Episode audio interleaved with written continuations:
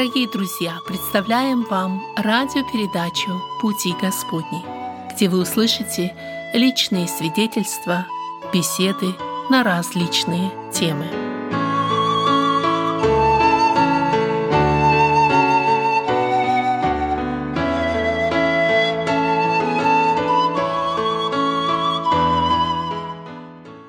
Здравствуйте, дорогие наши радиослушатели! В эфире еженедельная передача «Беседа в студии «Радио на пути». Как обычно, сегодняшняя беседа с Божьей помощью ожидает быть интересной и благословенной. Мы, как всегда, совершали молитву и перед этой беседой, и, конечно, на основе Слова Божьего постараемся раскрыть ту тему, которую выбрали для нее. Наши записи передач вы можете найти на сайте Церкви Спасения евангельских христиан баптистов. Этот веб-сайт в интернете звучит как salvationbaptistchurch.com. Зайдя на этот сайт, вы увидите вкладку «Радиослужение», и там можете прослушать в том числе и наши прошлые предыдущие передачи. А теперь пришло время мне представить нашего гостя. А, меня зовут Вадим Гетман, я постоянный ведущий этой программы, но сегодня тот человек, с которым мы с вами познакомимся, его имя может быть вам знакомо, особенно если вы любите слушать хорошие христианские проповеди, призывные, евангелизационные, и его имя знакомо а, тем людям, которые знают служителей и братьев, которые приезжают из России. Наш брат сегодня сегодня приехал издалека, из Новосибирска. Его зовут Яков Корнеевич Крекер. Яков Корнеевич, добро пожаловать в нашу студию. Спасибо. Расскажите, пожалуйста, о себе. Где вы родились, как прошло ваше детство, юношеские годы? С чего вы начинали, так сказать? Волей Божией я родился на этой земле, как, впрочем, и все остальные, и вы. Я родился в христианской семье, а в Сибири мой отец в свое время находился в трудовой армии. Сам он тоже покаялся не в ранней юности, а был преподавателем, учил в школе, и потом настало время его встречи с Богом, после которой изменилась его жизнь. И когда он заключил брачный союз э, с нашей мамой, то у нас было семеро детей. Так вот, я четвертый из одного края, из другого края. А, значит, детство мое, наверное, как в многих семьях проходило. Учили, воспитывали нас, а, мы знали Слово Божие, мы молились, мы читали а, сами. И когда примерно где-то 12 или 14 лет было, наступила переоценка ценностей, и тогда я сказал такую мысль своему другу. Мы встретились, я ему сказал, знаешь, я вообще не буду верующим. Он немножко испугался, он знал, что у меня родители верующие, и какая семья наша. Я ему сказал, что я не буду верующим. Он так на меня с удивлением спросил, почему? Я говорю, знаешь, вообще трудно верующим быть. В то время особенно смеются везде, и ты как... Советское время. Да, это время застойное такое было. И ну, сказал сказал. Даже в какой-то мере вроде бы спокойней стало на душе. Но прошло время, 16, 16 лет эта встреча была э, с Иисусом. Меня, я приехал на собрание, где молодежное служение. До этого я, в общем-то, уже окунулся в мире. Я, у меня и друзья, и подруги были мирские. И, собственно, компания, в которой проводил время. Но когда мы попали на молодежное общение – я это не забуду никогда. Это было э, общение в самом Новосибирске, а мы жили город Междуреченск. То я слушал внимательно и со дня на день. Первый день мне было очень тяжело, второй день мне еще хуже. Три дня шло служение, а третий день уже камень, огромный камень, как глыба давил мое сердце. И я понял, что или теперь, или никогда. И, в общем-то, в такой борьбе я все-таки не смог пройти вперед для покаяния. Выходили люди, каялись, молодежь была в основном. Выходили вперед, приглашение было, такая хорошая обстановка была. Собрание было не два часа, не три часа, часа четыре, пять шло служение. Ну, вот к этому вопросу. Как вам удавалось усидеть? Сегодня у молодежи не хватает усидчивости, а тогдашнее служение, наверное, было вот то самое, так сказать, маевочное, да, когда молодежь выезжала и вот э, проводили в майские праздники эти богослужения, да? Вадим, не сидеть приходилось, стоять. Стоять тем более. Потому что скамейки были по стенкам, вот так вот, четыре стены, скамейки менялись, стояли. Ну, какой-то перерыв, выходили на улицу. Вообще весь день надо было стоять. Если ты более смелый, значит, какой-то момент удастся посидеть тебе. А так стоя было. Освободилось и... место и села, так стой, да? Конечно. Ну и в принципе я скажу, что мы не уставали. Даже такой момент, если мы ехали на общение, в купе нас было 22 человека. На второй полке нас трое было. Мы всю ночь сидели. А внизу плотно сидели на этих скамейках, потому что купе было не плацкартный вагон. И в багажной полке над эти трое лежали. Они сейчас молодежь, наверное, так никто не согласится ехать. Mm. Ну и вот как раз это общение, я помню, что был, было приглашение, уже многие вышло, может, человек 20 покаялось. А, я продвинулся вперед, но думаю, мне надо, у меня уже разрывалось сердце. Я, такое внутреннее было, или теперь, или, или никогда. И потом масса мыслей проносилась. Да будь ты добрым человеком, неужели Бог тебя погубит или э, определит тебя на вечное мучение? Потом разные мысли. Нет, ты иди к пресвитеру и помолишься с ним. И э, то есть лишь бы не сейчас, лишь бы не вот да, не ну, так вот, не прилюдно, не пред всеми вот так, да, здесь. Да, и меня, кстати, что удивительно, меня смущали э, мои братья и сестры, которые были. Думаю, их не было, мне бы легче было. Не знаю почему, такой стыд какой-то странный был. А потом, что хочу отметить, вопреки, может, всем вот этим правилам нашим, я стоял э, и на, за мной наблюдал а, один из братьев, ну, который по возрасту как отец был, он смотрел, так следил за мной. И потом, смотрю, подходит ко мне. Ну, подошел ко мне и говорит, положил руку на плечо, Яша, как ты себя чувствуешь? Я ему ничего не сказал, я опустил голову просто. Опустил голову. Он взял меня за руку и повел вперед. Я ему не сказал, что я хочу покаяться, и ничего не говорил но он сделал то, в чем я сильно... Он провел меня, нуждался. Он внутренне почувствовал, что у вас эта нужда была. Да, он наблюдал, и, вероятно, он увидел эту внутреннюю борьбу. У меня еще друг был один. Он уже покаялся. Он видит, что у меня борьба. Он отошел в сторону. Он разумно поступил. Он в сторону не тревожил. Стал меня одного. Ну, а этот брат взял за руку, провел меня. Там круг образовался, где люди каялись. А я подхожу к кругу, и у меня он закрытый для меня, ну, не пускает меня. Думаю, что такое? Стеснение такое. Он провел меня сквозь этот круг. Я встал на колени. Я помню молитву, я просил прощения, а второе предложение, Господи, даруй, чтобы верный был до смерти Тебе. И вот, вот эти мгновения, какие-то мгновения, не знаю, я мгновение произошел внутренний переворот в моей душе. То, что я любил, то, что мне нравилось греховно, но потеряло ценность для меня. Я сначала думал, как я брошу друзей, там, ребята, девушки, я же должен их оставить, как я брошу. А после, когда я, после покаяния, думаю, как мне это нравилось, как может вообще это нравиться. В общем, произошла перемена, и началась новая жизнь. Потом молодежи я быстро начал, я слушал радио, э, улавливал моменты и учился проповедовать по радио.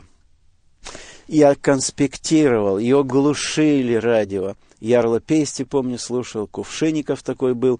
Я конспектировал для себя. И первые мои проповеди, извиняюсь, 16 лет, были э, то, что я услышал на радио, законспектировал, это мои первые проповеди были. Я оттуда говорил. Почему? Потому что мы были в это время на ссылке. Отца сослали как пресвитера.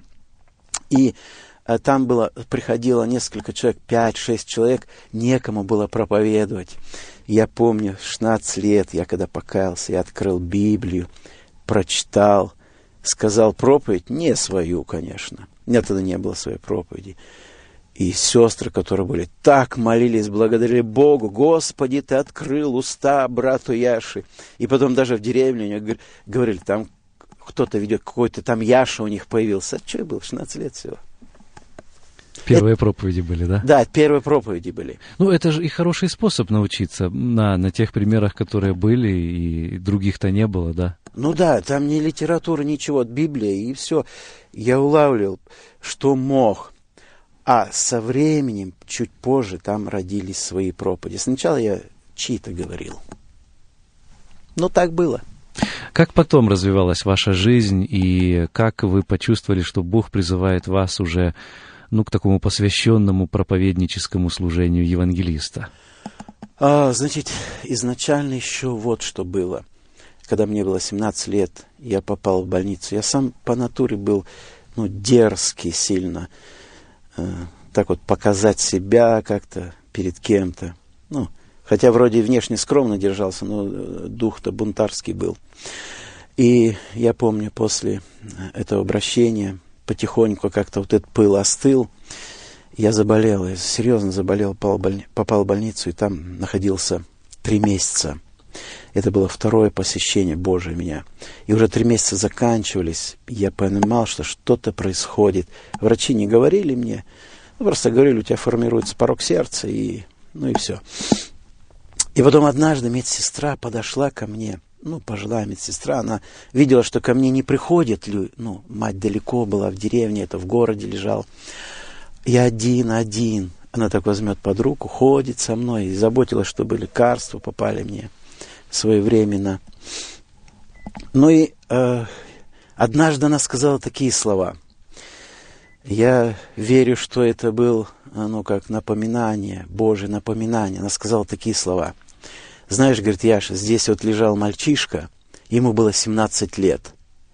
И врач сказала, а дежурство было этой медсестры, она сказала, что он, это последняя ночь этого мальчика.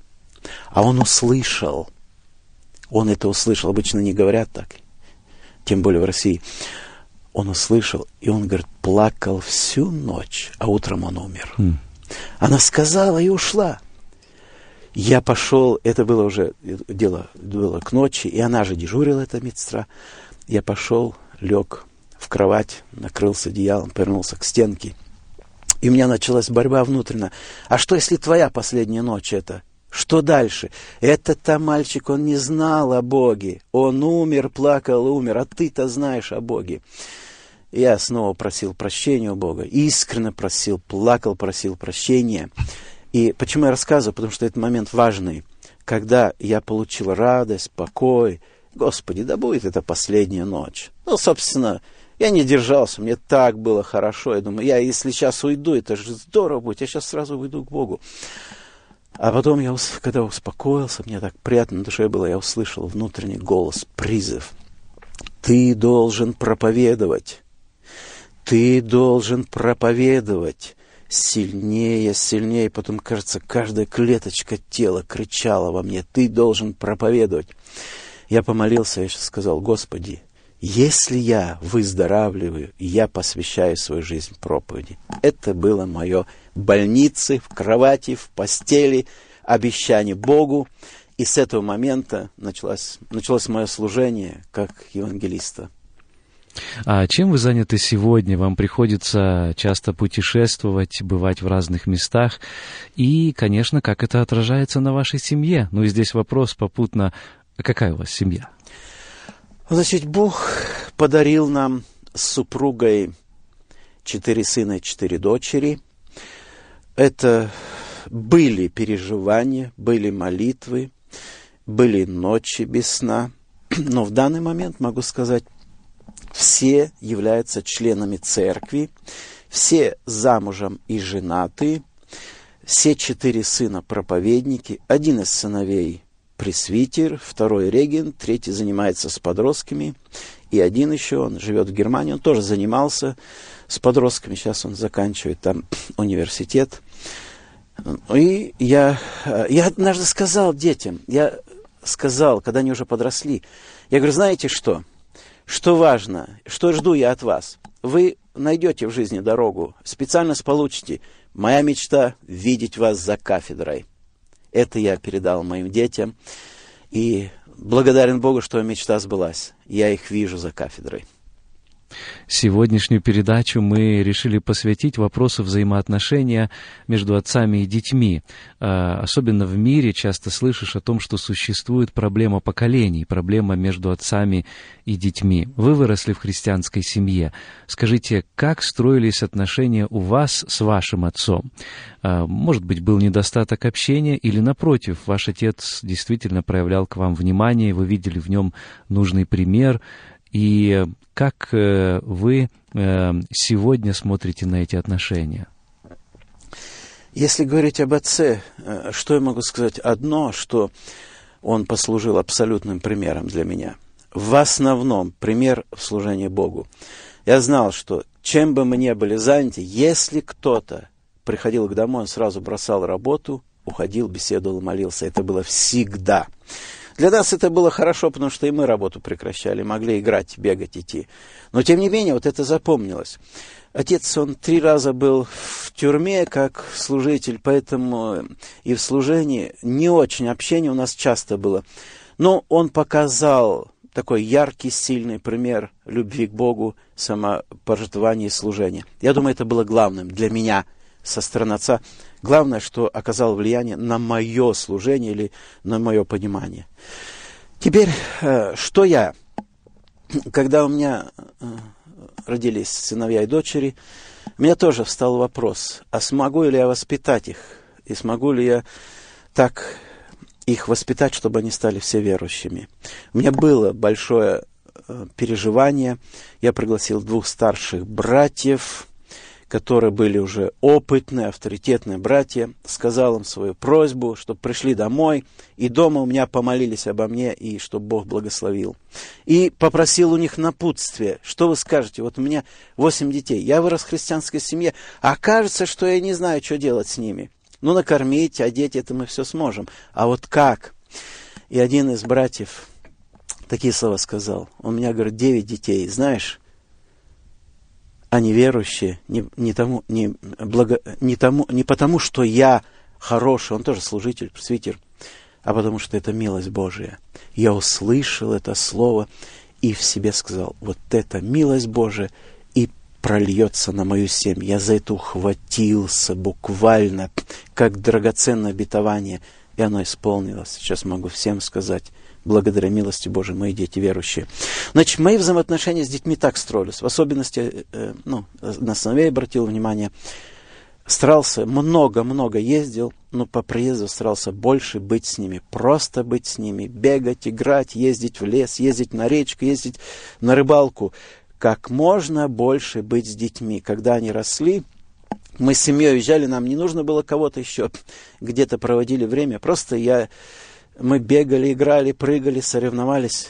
Первое из условий – быть с детьми. Находить время. Оправданий-то, собственно, не будет никому. Все равно быть с детьми. Это первое, одно из условий. Второе, важнейшее – показать пример, личный пример. Если я люблю Господа, чтобы дети знали, что Он для, действительно для меня ценность. Слышали мои молитвы, слышали мои проповеди, видели мои поступки. И дети засвидетельствовали впоследствии, когда они обратились, особенно старший сын доставил нам некоторые проблемы, он сказал так, что я стал, папа, верующим благодаря твоей любви ко мне и строгости. Ты бы любил меня, был строгий, но и любил меня. Быть с детьми, э, есть такое выражение, ничто так не заразительно, как пример. Другое выражение, слова толкают, примеры влекут. Вот это я думаю, что жизнь моего отца была примером, и когда мне нужно было покаяться, то он просто не было препятствием э, для моего покаяния, пример. Я старался это, э, что было с детьми моими. То есть не лишал их обыкновенных радостей, которые у нас присущи, бегать, играть, прыгать, рыбу ловить там, э, в лес ходить, все, это они не лишены были. Играл с ними дома различные игры. Я хотел быть с ними, чтобы они видели, чувствовали меня. И потом личный пример, ну, естественно, соответственно, молитвы и личный пример, который послужил для них. Я благодарен Богу. Сегодня у многих отцов есть проблема с э, временем, которое они посвящают своим детям. Часто слышишь от таких э, отцов, что, ну, есть то, что нужно делать ежедневно, работа, э, по-другому хлеб не положишь на стол семьи, не заработаешь необходимые средства для того, чтобы семья могла жить. Э, не секрет, что многие отцы, в том числе и те, кто слушают нас сегодня, они не просто э, отсутствуют на протяжении дня, а может быть и несколько дней, а то и неделю, то и больше не бывают дома по работе, ну, скажем, там, дальнобойщики и так далее. Что делать в таких случаях? Вадим, я думаю, что нужно использовать то время, которое нам предоставляется правильно.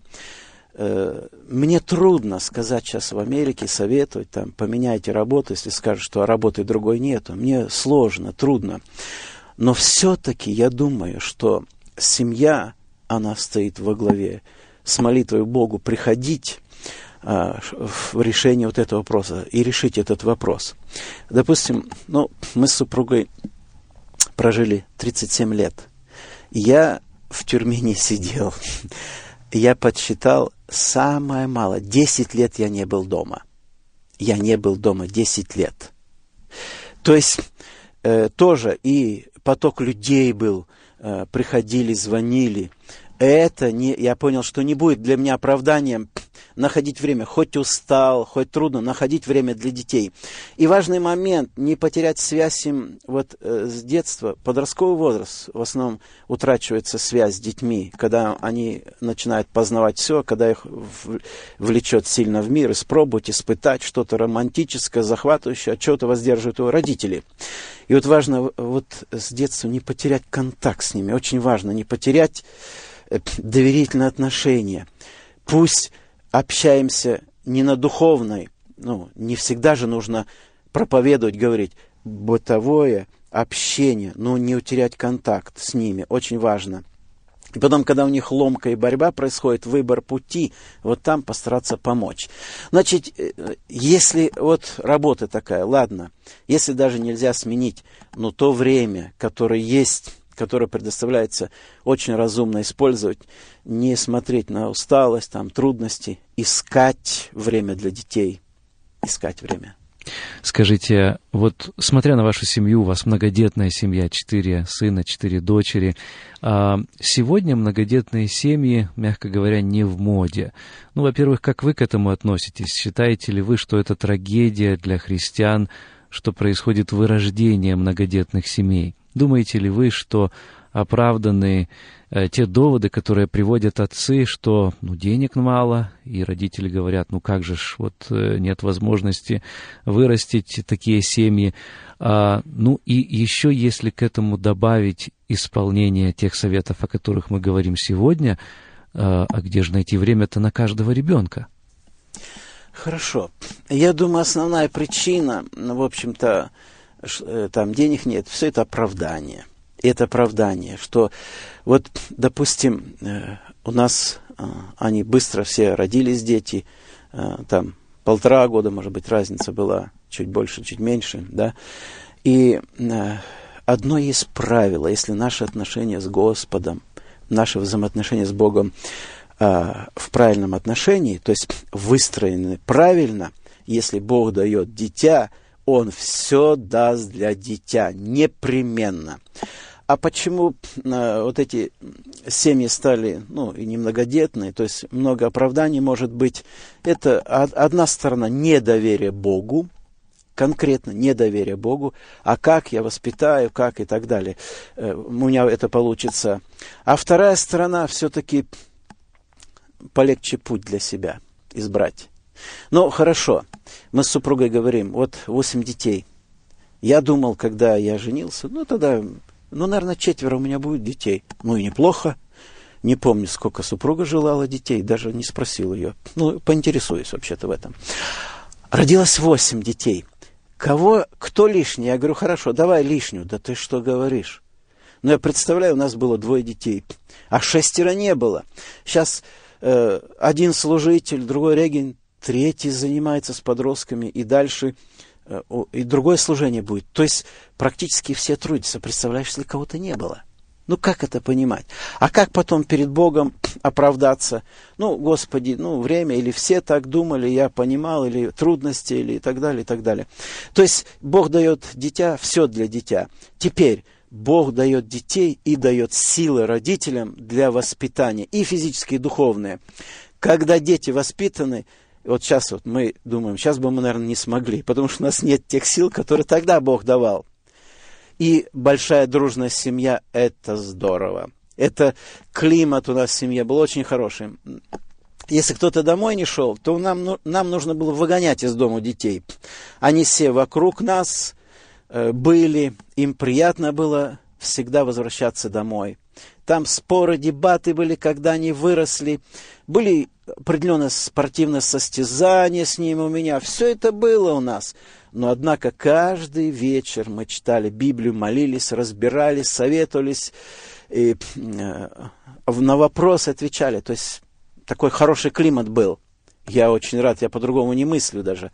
Я не допускаю, что мне двое детей тогда вообще такой мысли у меня нету даже. Но бывает же, что какие-то конфликты в семье бывают, в том числе среди там братьев, сестер, там э, братья старшие, там, может, обижают младших или где-то непонимание между братьями и сестрами. Неужели такого не было? Нет, было. Почему? И ссорились, все это было. Это нормальное явление, это жизнь. Рожденная от плоти есть плоть. Мои дети не были ангелами. Они, когда подросли, меня хватило с ними забот. Они там разборки устраивали э, в школе, все. То есть они жили, как и все. Вот, э, ну, не то, что они у меня воспитаны были и так ходили по одной досточке. Нет.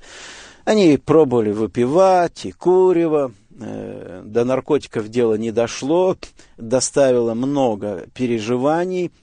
Но определенный период э, Бог провел такую работу, и я надеялся на Господа, что один за одним они 19, один 21 год, 17 лет обратились. И э, особый момент, где Бог многому научил меня, это обращение младшего сына. Это такой момент, я не знал, вот э, как евангелист, я много посещаю, видел много-много обращений, покаяний, разных покаяний, разных бесед. И когда мой сын покаялся, я был дома, он там, э, мне позвонили, последний сын мой покаялся. Ну, я так, он приехал, я его обнял, поздравляю тебя. Он говорит, папа, мне плохо, мне хуже стало после покаяния, чем до. Меня так какой-то холодок обдал, странно. Я говорю, в чем дело? Меня, говорит, после того, как покаялся, мне так на душе было стало плохо. Мне такой мысли, уходи отсюда подальше, нет тебе части в Богу, иди от этих верующих, нет тебе прощения. Я дрогнуло мое сердце, я одно понял, возрождение сыну я дать не смогу.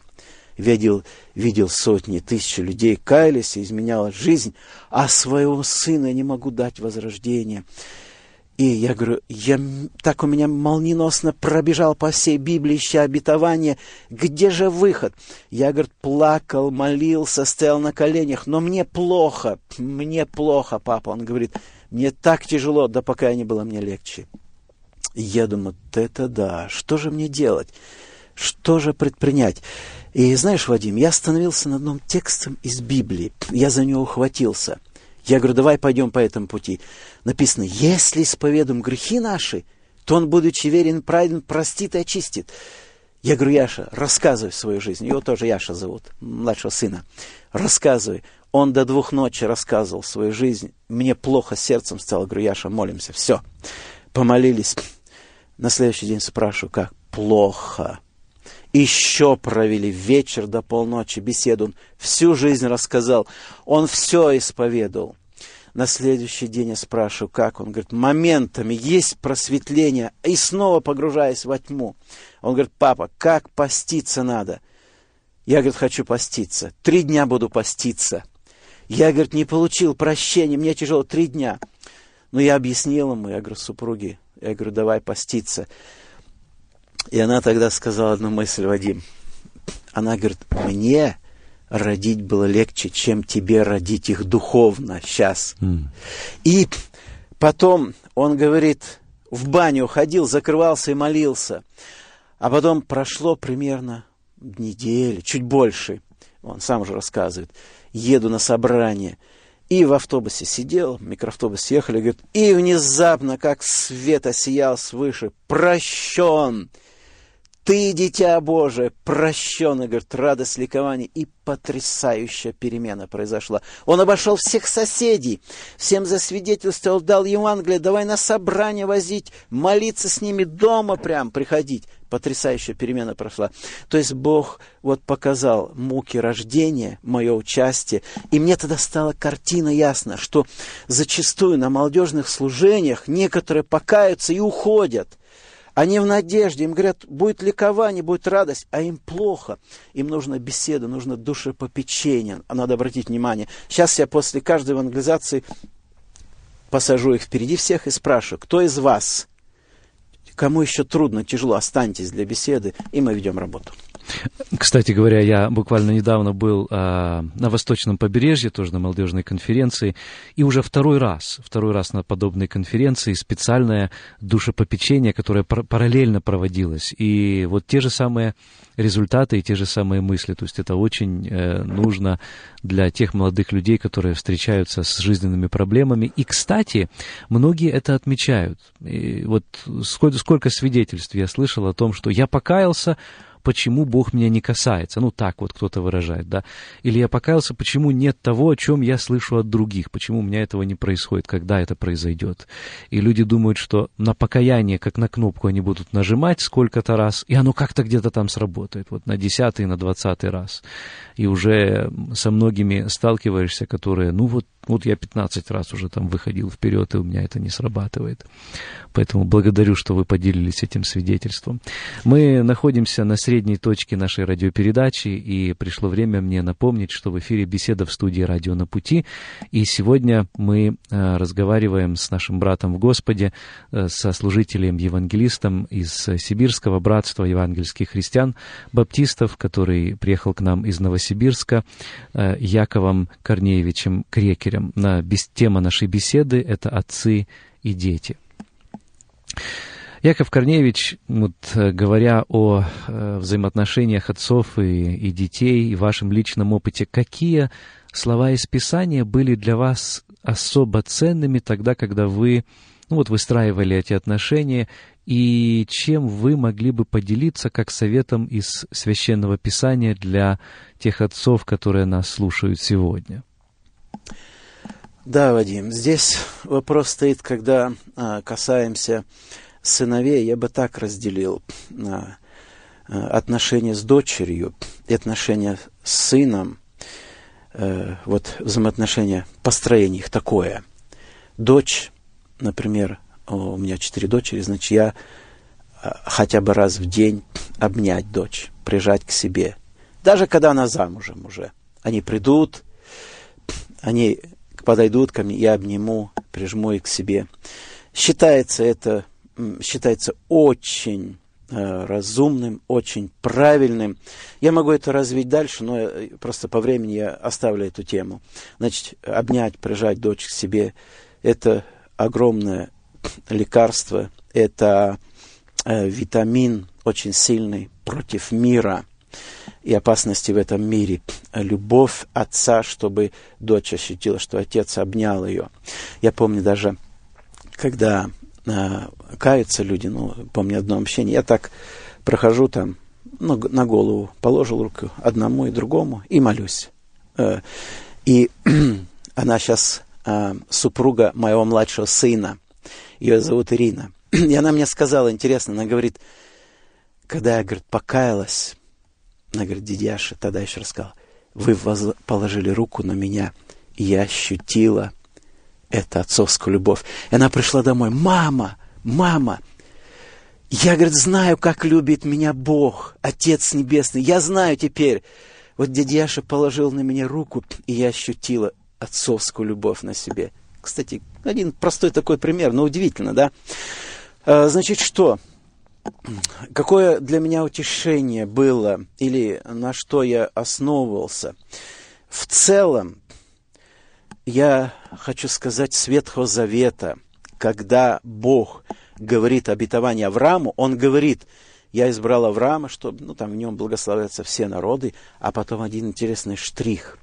Я избрал Авраама для того, чтобы он заповедал сынам своим ходить путем Господним. То есть он избирает Авраама, а видит уже детей его – то есть его сына. То есть Бог заботится больше, чем мы, и переживает о спасении наших детей.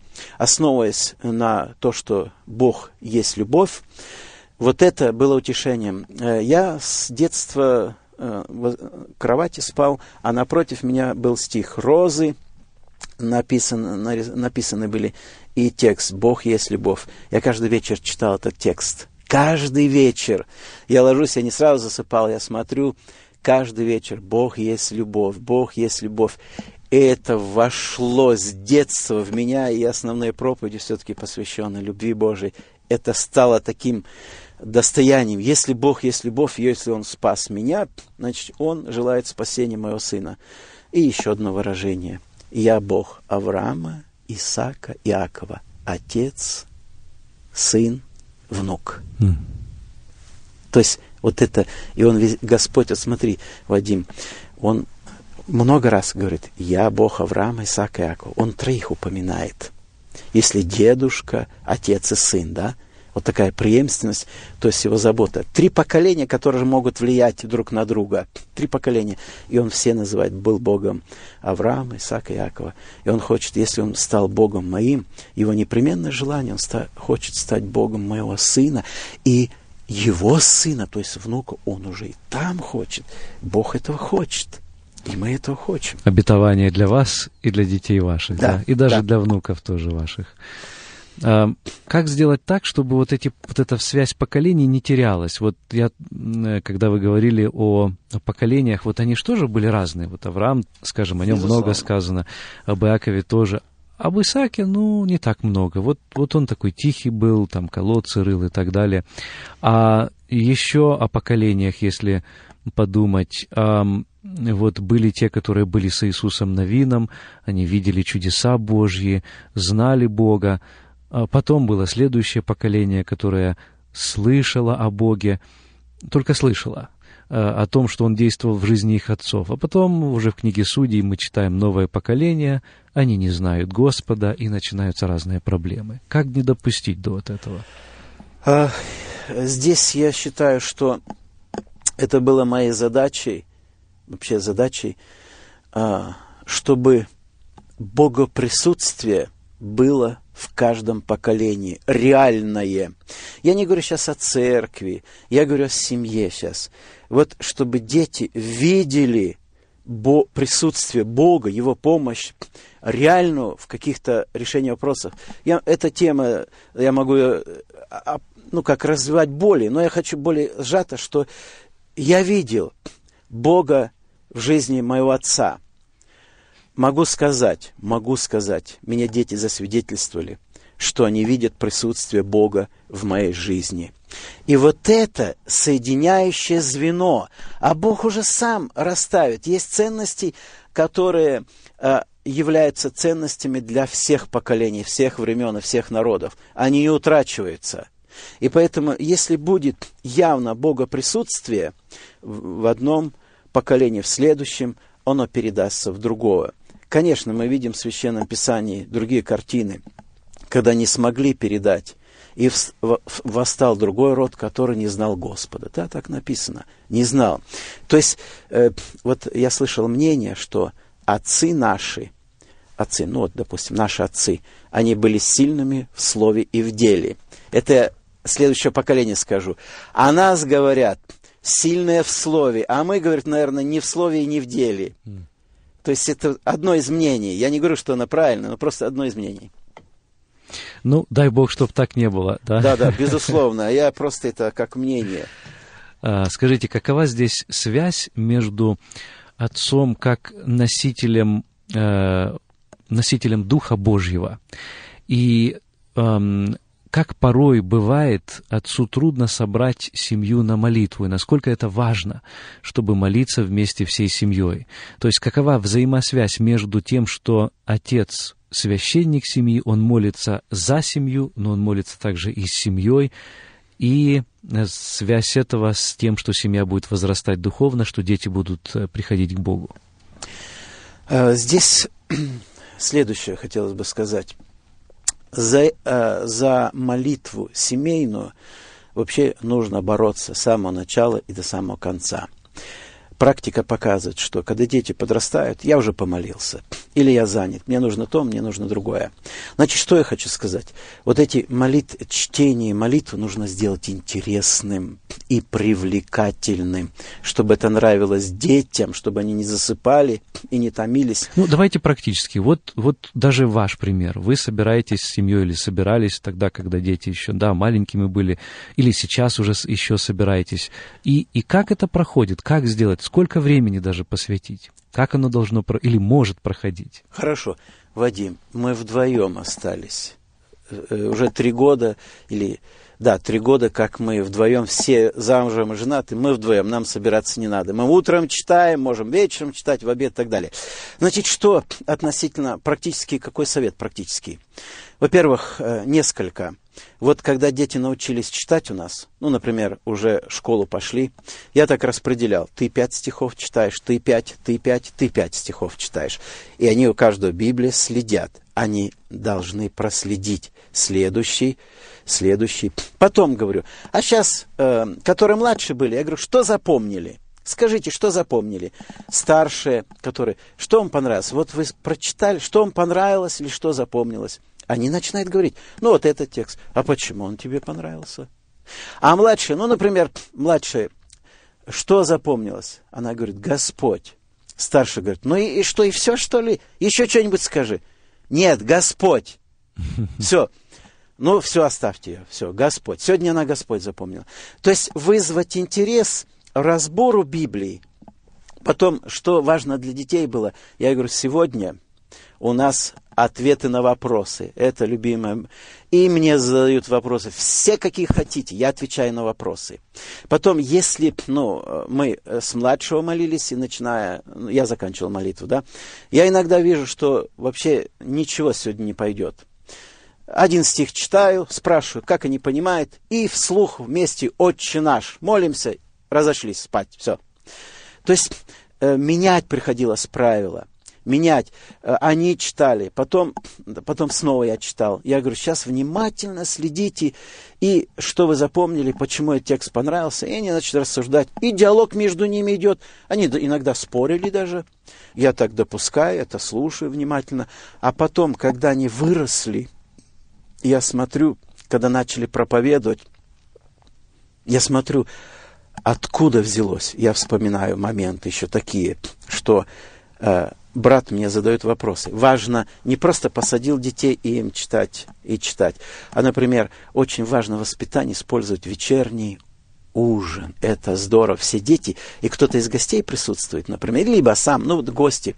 И важно, чтобы он, дети самое внимательно здесь слушают, он мог передать важные вещи. У нас за столом происходили многие беседы, вопросы, ответы, и это увлекало детей. И последний в этот момент хочу сказать, что однажды я уехал, мне нужно было, я приезжала, моей супруги не было дома, жена одного пресвитера, но он уже как отец был, она мне как мать, и она попросила там кассету достать специально. Я говорю, я поеду, говорю, побудьте с моими детьми.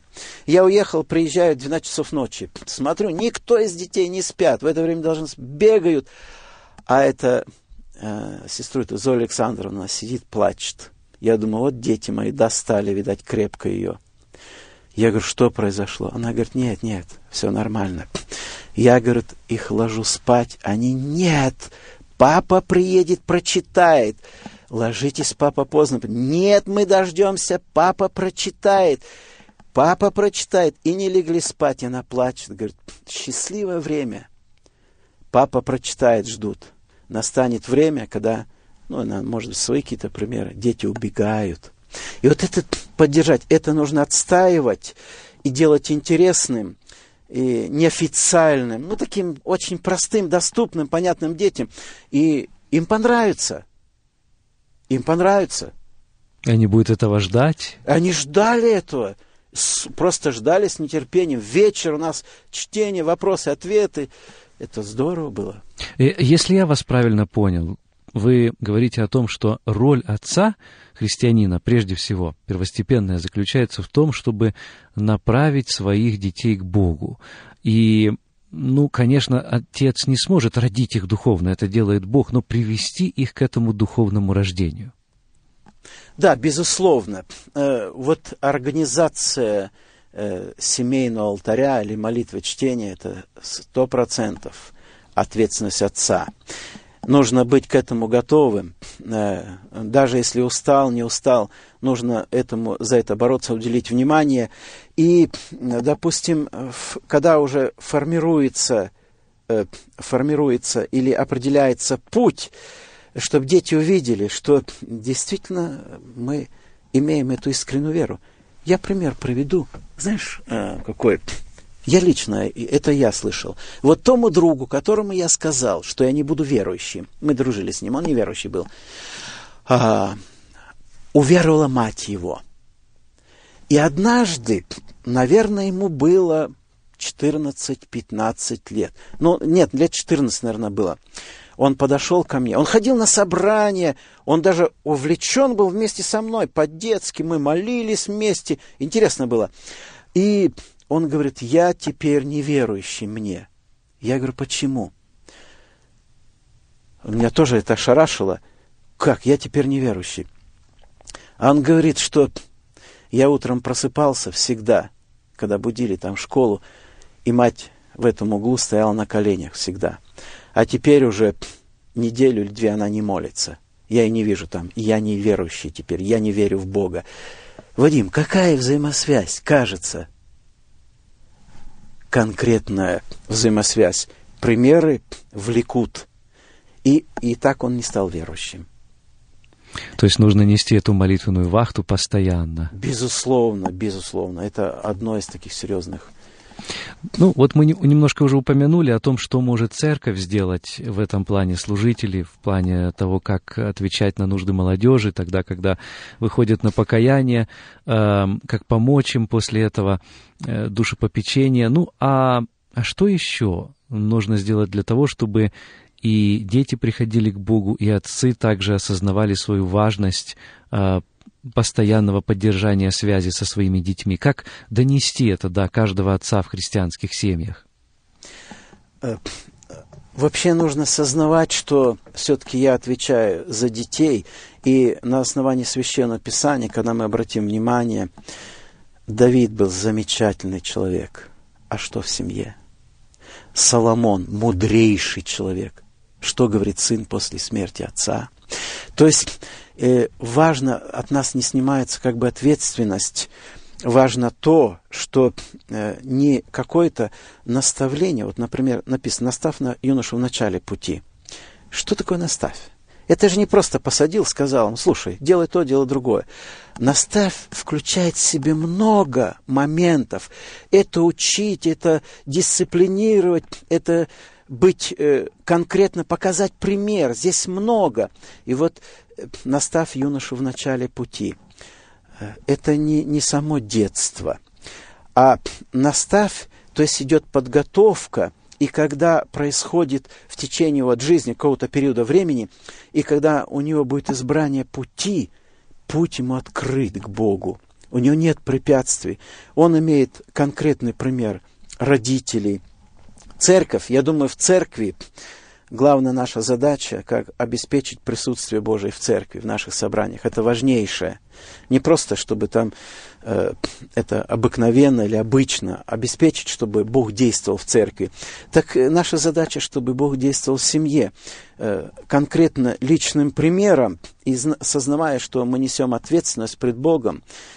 И э, вот, допустим, Ной, он не мог сказать, что э, привлек кого-то к Богу, но он мог засвидетельствовать, вот я и дом мой в ковчеге. Он мог сказать, вот я и дом мой, они все были в ковчеге. То есть при разложившемся мире в то время э, растлилась земля. Он вошел.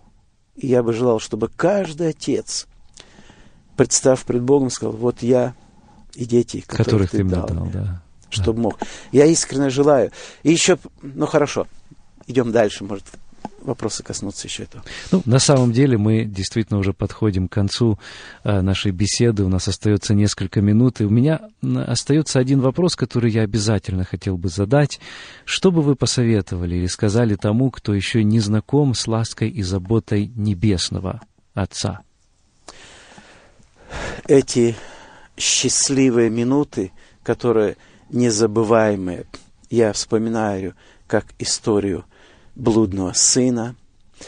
Я вспоминаю этот момент, когда он возвращается голодный, оборванный, несет в сердце созревшее покаяние, и он рассчитывает на дом наемников, потому что он потерял достоинство, все. А что делает отец? Он идет, сын, он идет, отец, возраст разный, это уже считаю все-таки пожилой. Отец бежит, и даже молитва полностью, это покаяние и просьба не произносится. Объятия, поцелуи. Вот этот сын был согрет отцовским объятием, его любовь. Я думаю, что все вопросы у младшего отпали он больше их не задавал. И дальше пир. Действительно, Бог настолько любит, настолько Он, если мы делаем шаги, Он делает больше навстречу. Он согревает своей любовью. Даже момент одиночества, тоски, переживания, наша молитва и к Богу, и действие Духа Святого действует, что любовь излилась Духом Святым сердца наши для меня вот эта притча такой яркий-яркий пример. И это большим утешением. Вот какой Отец. Он спешит простить. Он согревает нас. И все становится другим. Все отходит, и наше сердце наполняется ликованием, любовью. Действительно, Он согревает любовью своей. Бог есть любовь. Это, собственно, сущность Его. Это сущность. У нас тоже есть любовь. Но Бог есть любовь. Это одно из совершенных качеств, которое сквозь Писание оно просматривается везде. Как соприкоснуться с этой Божьей любовью? Что нужно сделать для этого? Нужно, во-первых, сознать себя, что, во-первых, чтобы вот действительно любовь Божия согре, согрела наши сердца, нужно, если человек не обратился к Богу, если он в исканиях, может быть разочарованный, может быть даже равнодушный, может быть много раз слышал, но все-таки надо идти к Отцу. Встану, пойду к Отцу. Встал и пошел. Многие принимали решение изменить свою жизнь. Из неверующих много говорили, что многие, я буду по-другому. Но все заканчивалось э, все-таки поражением. Почему? Не было успеха, потому что они не были согреты любовью Божией. Нужно прийти как грешник, Господи, прости меня, очись мое сердце. И когда действительно Господь прощает, тогда изливается в наше сердце любовью. Кстати, это касается всех и обращенных тоже, и членов церкви. Мы приходим. Вот этот сам дух покаяния, внутреннего смирения, залог будущих духовных благ для каждого из нас – изначально обращение, а потом все последующее Господь дает. Все нужное Он дает для жизни благочестия нам. Сегодня Отец Небесный и вас, дорогие друзья, и каждого из нас призывает к себе. Он готов обнять, потому что Его любовь к каждому человеку. Он возлюбил весь мир. Нет такого человека, которого Он не мог бы простить. Его время благодати еще продолжается. Ибо так возлюбил Бог мир, что отдал Сына Своего Единородного, дабы всякий верующий в Него не погиб, но имел жизнь вечную. Пожелание наше и мое как ведущего, и сегодняшнего гостя, и всех тех, кто бывает в этой студии, чтобы каждый, кто нас слушает, примирился с Богом и имел эти личные взаимоотношения. Э, дорогие друзья, все, кто слушал, слушает эту радиопередачу, я желаю искренним встречи с Господом, где вы найдете ответ на все свои вопросы, найдете мир и покой вашему сердцу, больному, уставшему, либо страдающему. И тогда жизнь будет по-другому. Он любит и ждет вас. Это наш Господь.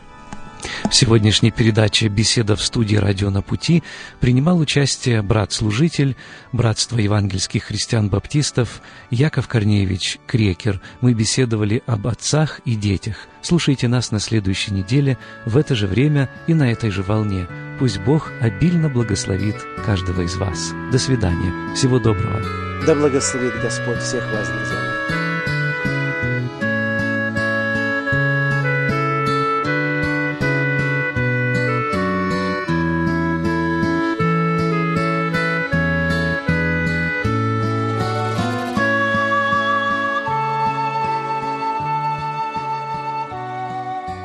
Эту беседу вы найдете на сайте salvationbaptistchurch.com.